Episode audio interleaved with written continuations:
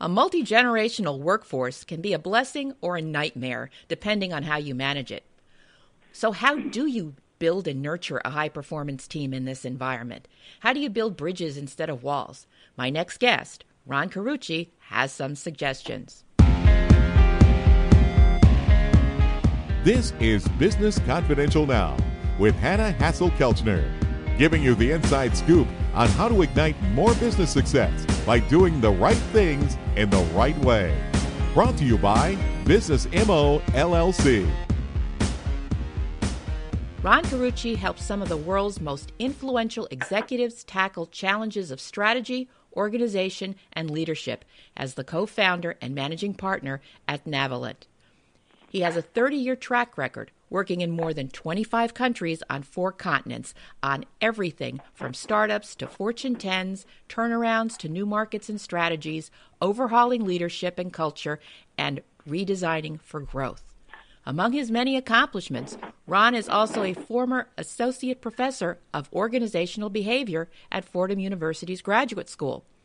He's also a best-selling author of 8 books, including the recent Amazon #1 Rising to Power.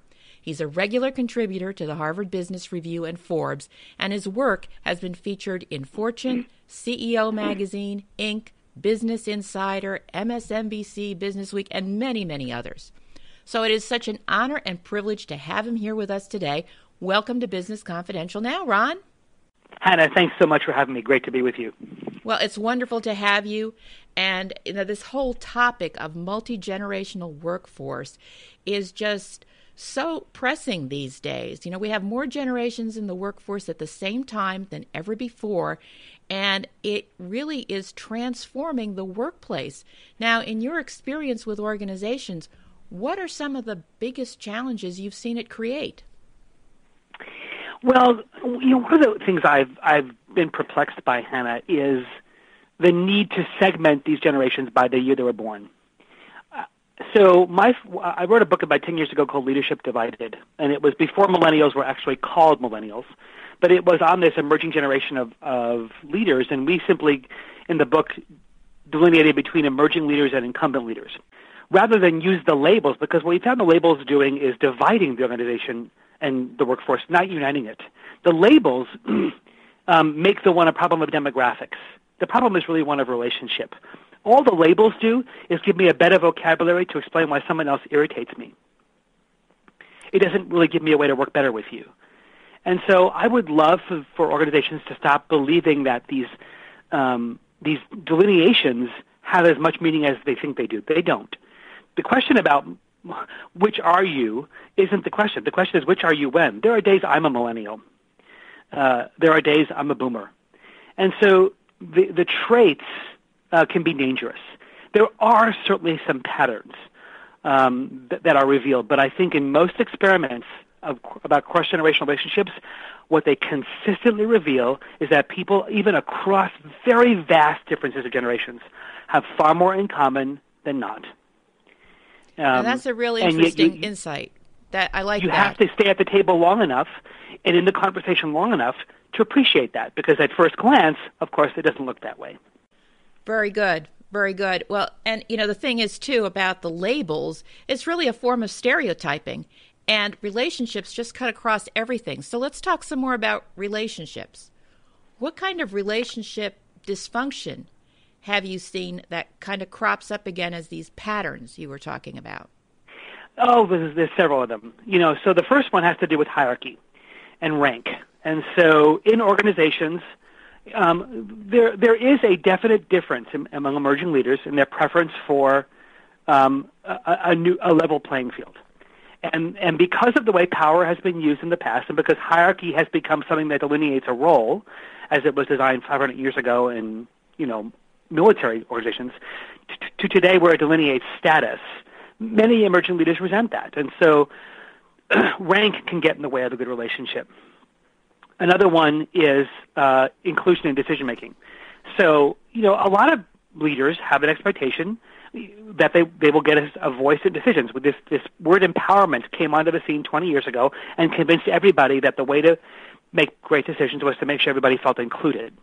And so we have this phenomenon now that I call faux inclusion, where, you know, when I give a talk, I'll ask people, how many of you have walked in a meeting before under the guise that they're to solve a problem or make a decision, only to realize 2.5 minutes into the meeting the decision you were there to make had already been made, and you were there under the ruse of being able to make it look like you were part of it?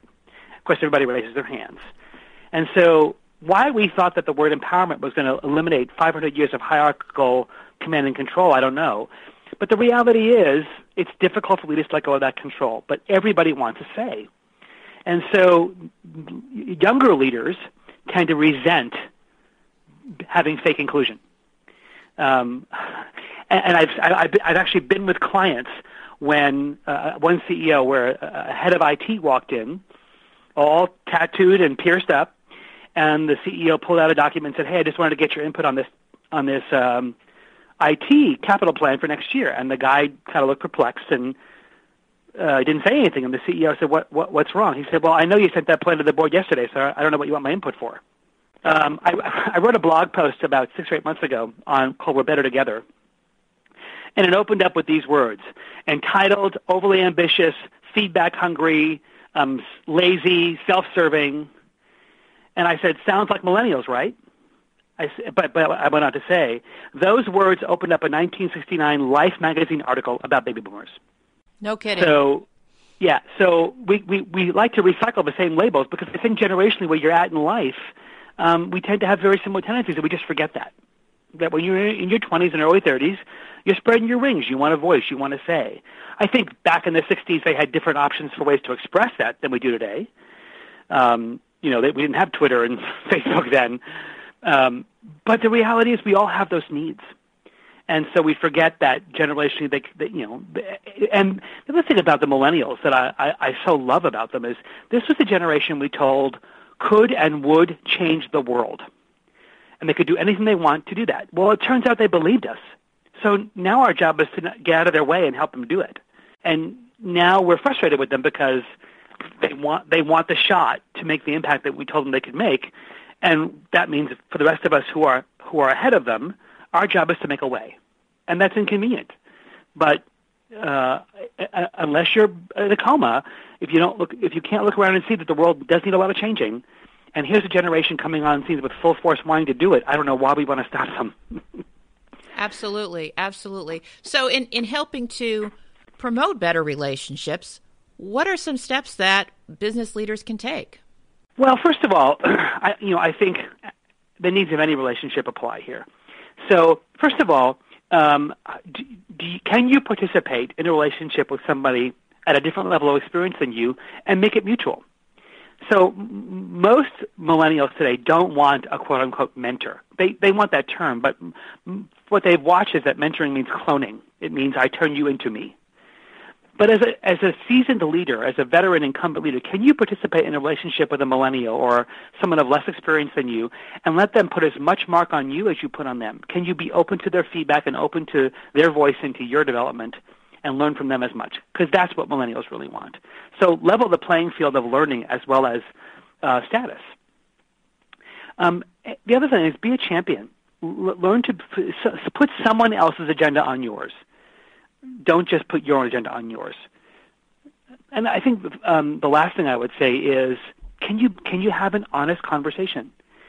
You know, in most organizations, truth has been exchanged for pleasantries, and the only place you tell the truth is in some private dark place. Can you be a person of authenticity that actually is authentic? We all know how to look authentic. We all know how to sound genuine while still faking it, but most people can see right through that. I ask people often, how many of you feel like you have great BS barometers? You just intuitively know when you're being BS. Everybody's hands go up. I ask them, well, then how come you think other people's BS barometers don't work as well when you're doing it? So we'll put those away. Life's too short. The world needs too much work to be done. Just be honest. Sometimes being honest is uncomfortable, but be honest. I think people will far more, and so people are starved for relationships they can trust, for conversation they can rely on. The thing I love about millennials, you know, they say they're known for being feedback hungry, but you know what? They can take a hard hit far greater than any boomer I've ever worked with. you know, for my peer group, you have to sort of dance on eggshells, and they were taught you should say always include a nice thing with a hard thing. These younger leaders can take hard feedback and welcome it, because they know they want to get better. And so you don't have to pull any punches with them. And that's so refreshing. And I think they don't have people mentoring them that share that value, who learned that degree of honesty was okay. And so I think if you can incorporate, you know, hard truths into your organization, into your conversations, people will want to be in relationship with you. Those are fantastic ideas. I can imagine, though, that would be difficult for certain people to be able to, for example, create a safe space to talk if the relationship hasn't been really strong. And, you know, as you said, the other side, the employees or the person reporting to the senior person, their BS meter is like going off the charts. They don't know what to believe. So how does somebody start to create a safe space to talk and have that honesty? It's such a great question, Hanna. And I love what you said. It's a start, right? I'm not going to go into a room and flip a switch today and say, okay, now it's safe to be honest. You have to build that muscle and earn your right. And so, you know, the way we work with our clients is we do an analysis that looks at the state of every critical relationship you have in your sphere. Because, you know, if you and I work together in an organization and we share our functions sit aside from each other and we have to work with each other, you know, we're asking this relationship to hold a great deal of complexity, right? So whether it's supply chain and operations or whether it's sales and marketing or whatever the body of work is, there's a degree of complexity and trust that getting this work done requires. If that degree of trust and complexity and collaboration doesn't exist between you and I, the work will suffer. And so the first thing is, do you understand with each of your critical relationships what's required of that relationship? What is being asked of it to accomplish on behalf of the organization and those you serve? Then do an honest assessment about, okay, where is the relationship today? You know, are we asking a 5-pound bag to hold a 10-pound body of work? And if so, how do we increase the quotient of trust? How do we increase the quotient of mutual understanding? How do we increase the mutual body of trust where the relationship participating in can do what it's being asked to do? How do we increase the degree of ability to hold complexity, hard decisions, conflicts, messy, complex collaborations? What is the degree of trust we have to be able to accomplish all that together? And so, how do we build our relationship to do what we're asking of it to do? Most leaders charge headlong in to the relationship, assuming all that's in place, and of course you make it worse, because if you ask of somebody, suddenly now you have to trust me, or suddenly now you have to be able to resolve conflicts with me, or suddenly we have to make decisions together now and we have to trust each other. When that's never been the case before, of course you're going to be asking for trouble, because you just can't turn that around with a pill or waving a wand. And so helping people create a pathway to start, if it's people that you lead, and you inherit a team from somebody else, a leader that was loved, and now suddenly you're in the mix and they don't know who you are.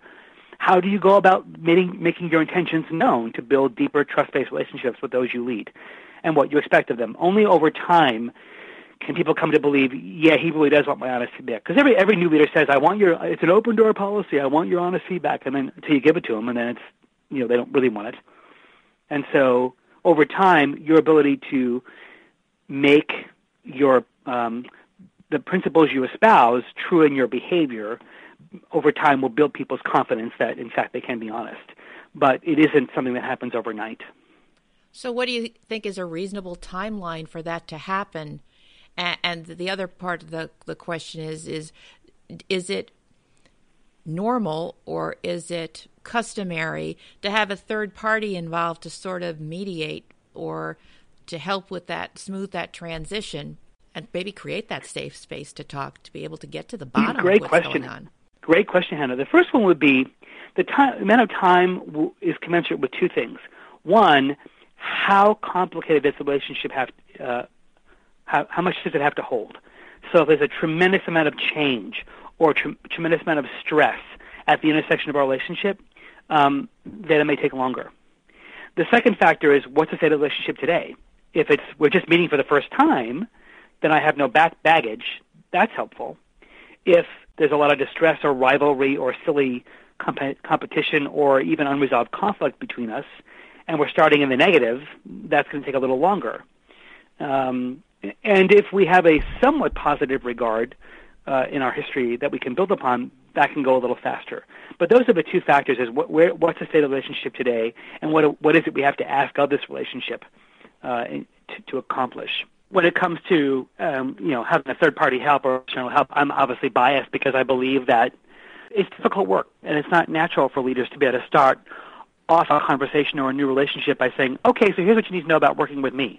You know, I'm often impatient. I tend to run over people and not listen very well. And it's important, you know, that when I don't get my way, I get really moody, right?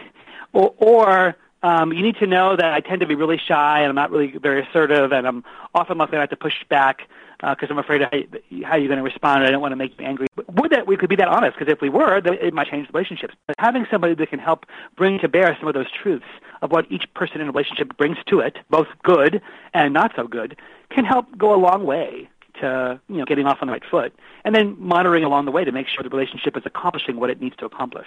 I couldn't agree with you more, because people sometimes get so caught up in fear of retaliation that they don't know when to start trusting, and having that safe space to talk, which is what someone such as a consultant such as yourself can create, can sometimes go a long way to cutting through all the smoke and mirrors that other folks would like to throw up there.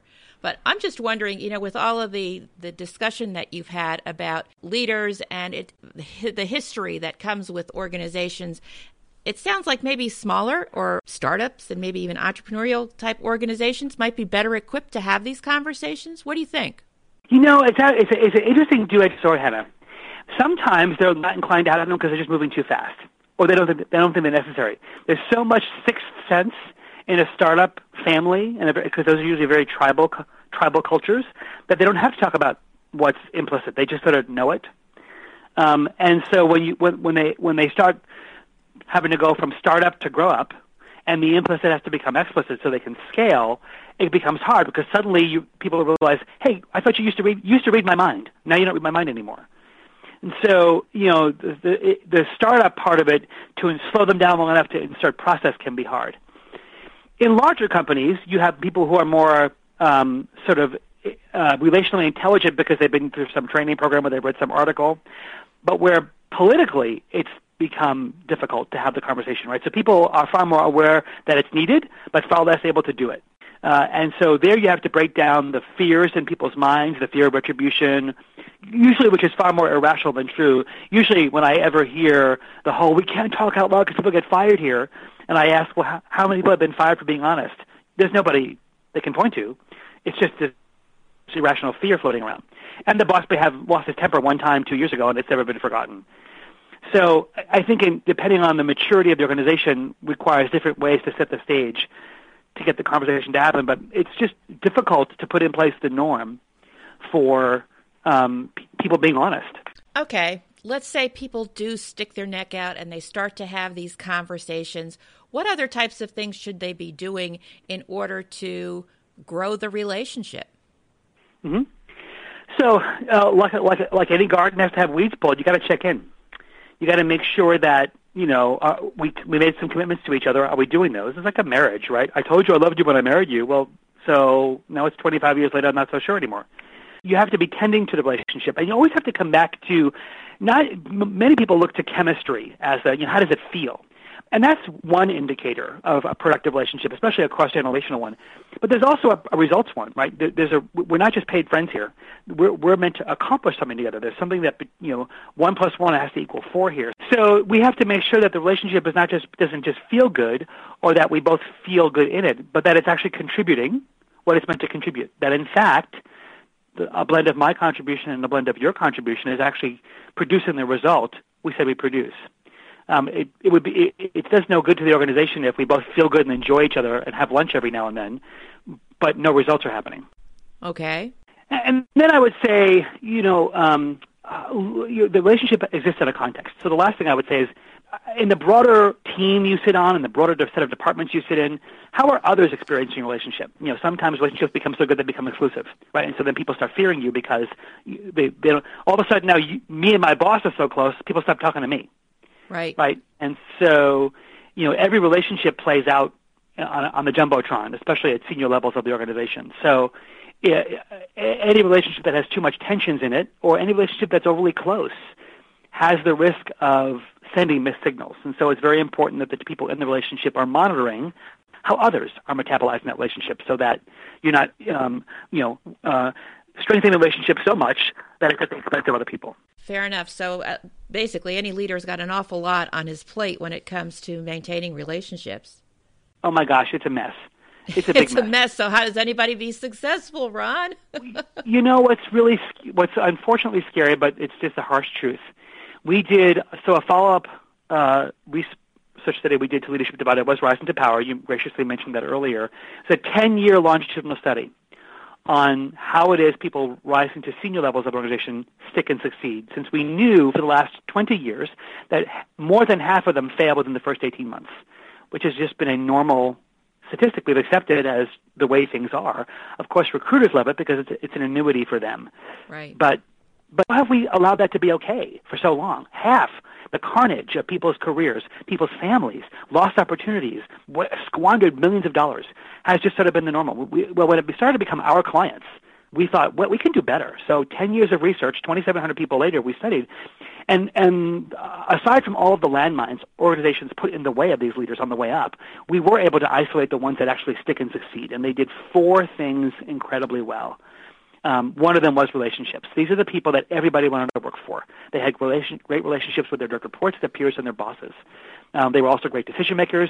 They had incredible contextual intelligence. They knew the business and how it made money and the industry in which it sat. And they had incredible breadth. They knew how all the pieces of the organization fit together. They could go from playing first violin to being a conductor. And we ran 99 regression analyses on this data because I did not want to say that these leaders had to do all four of those things really well. But the reality was the sample was very clear. If you did three out of the four well, you probably had a high likelihood of failure. The cost of leadership and the requirements of leadership today, especially senior leadership, are just profoundly difficult. And organizations are not doing enough to prepare leaders to be successful, which is why half of them are failing.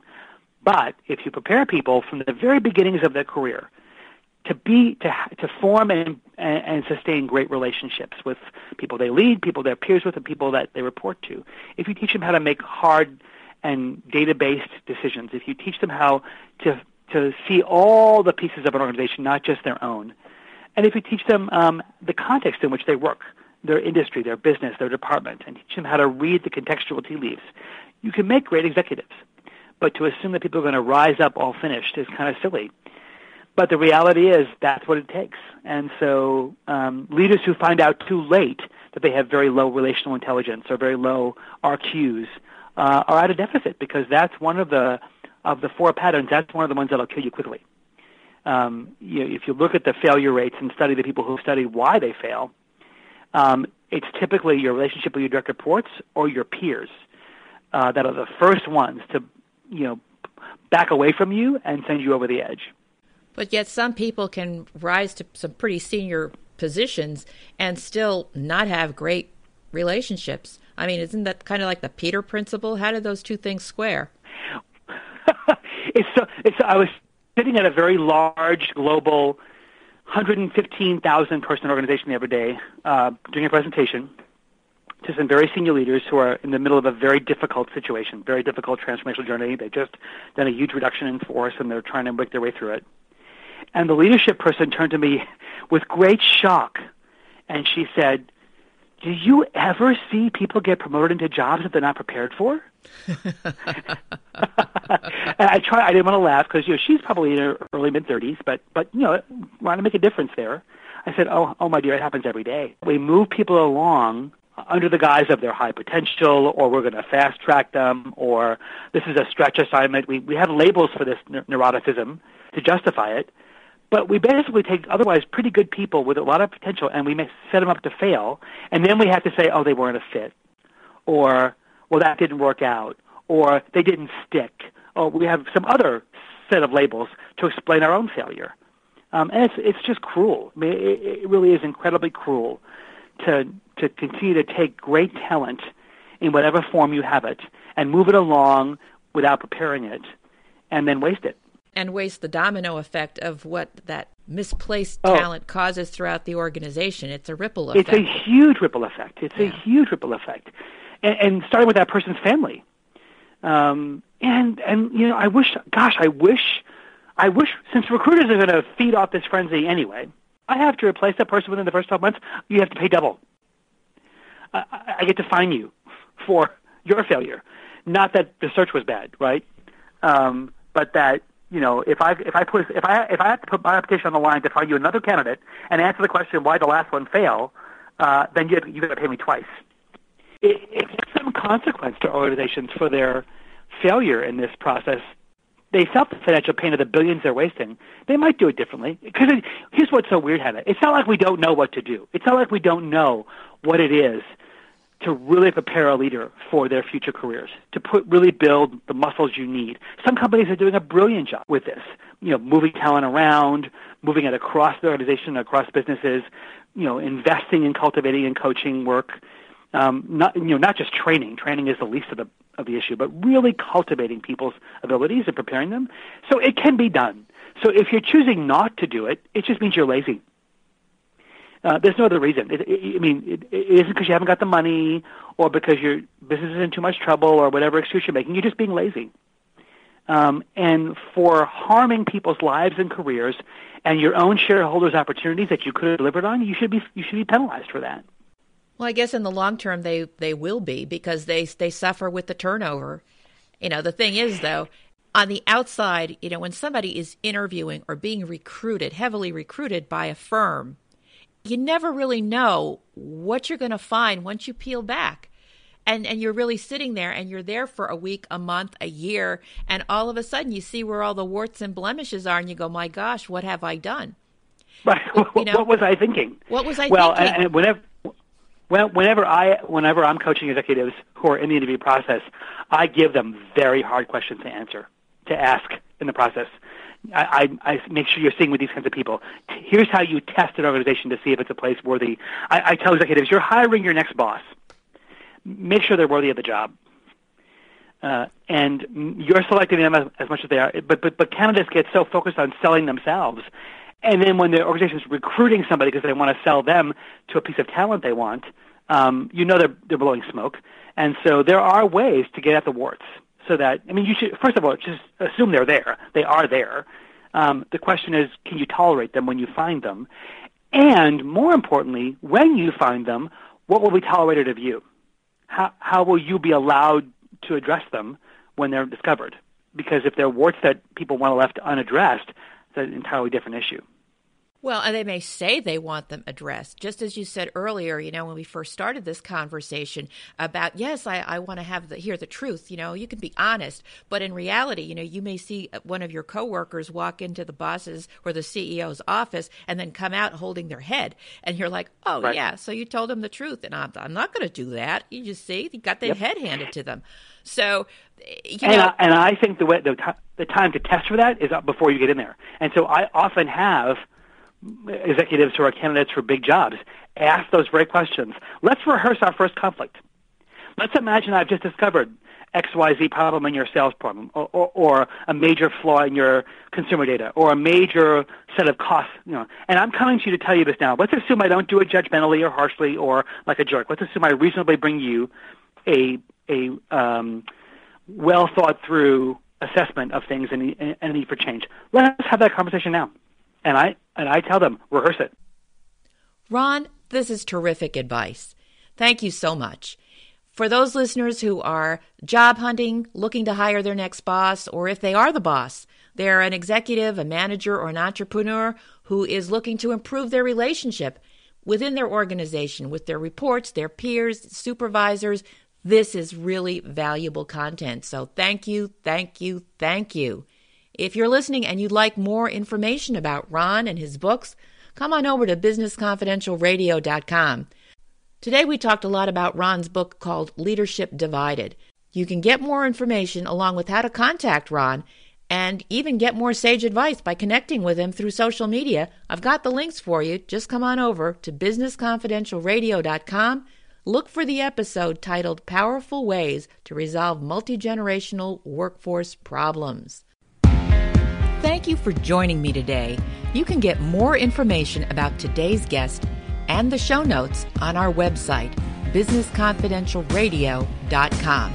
And connect with me on social media. I'd love to hear from you and stay in touch.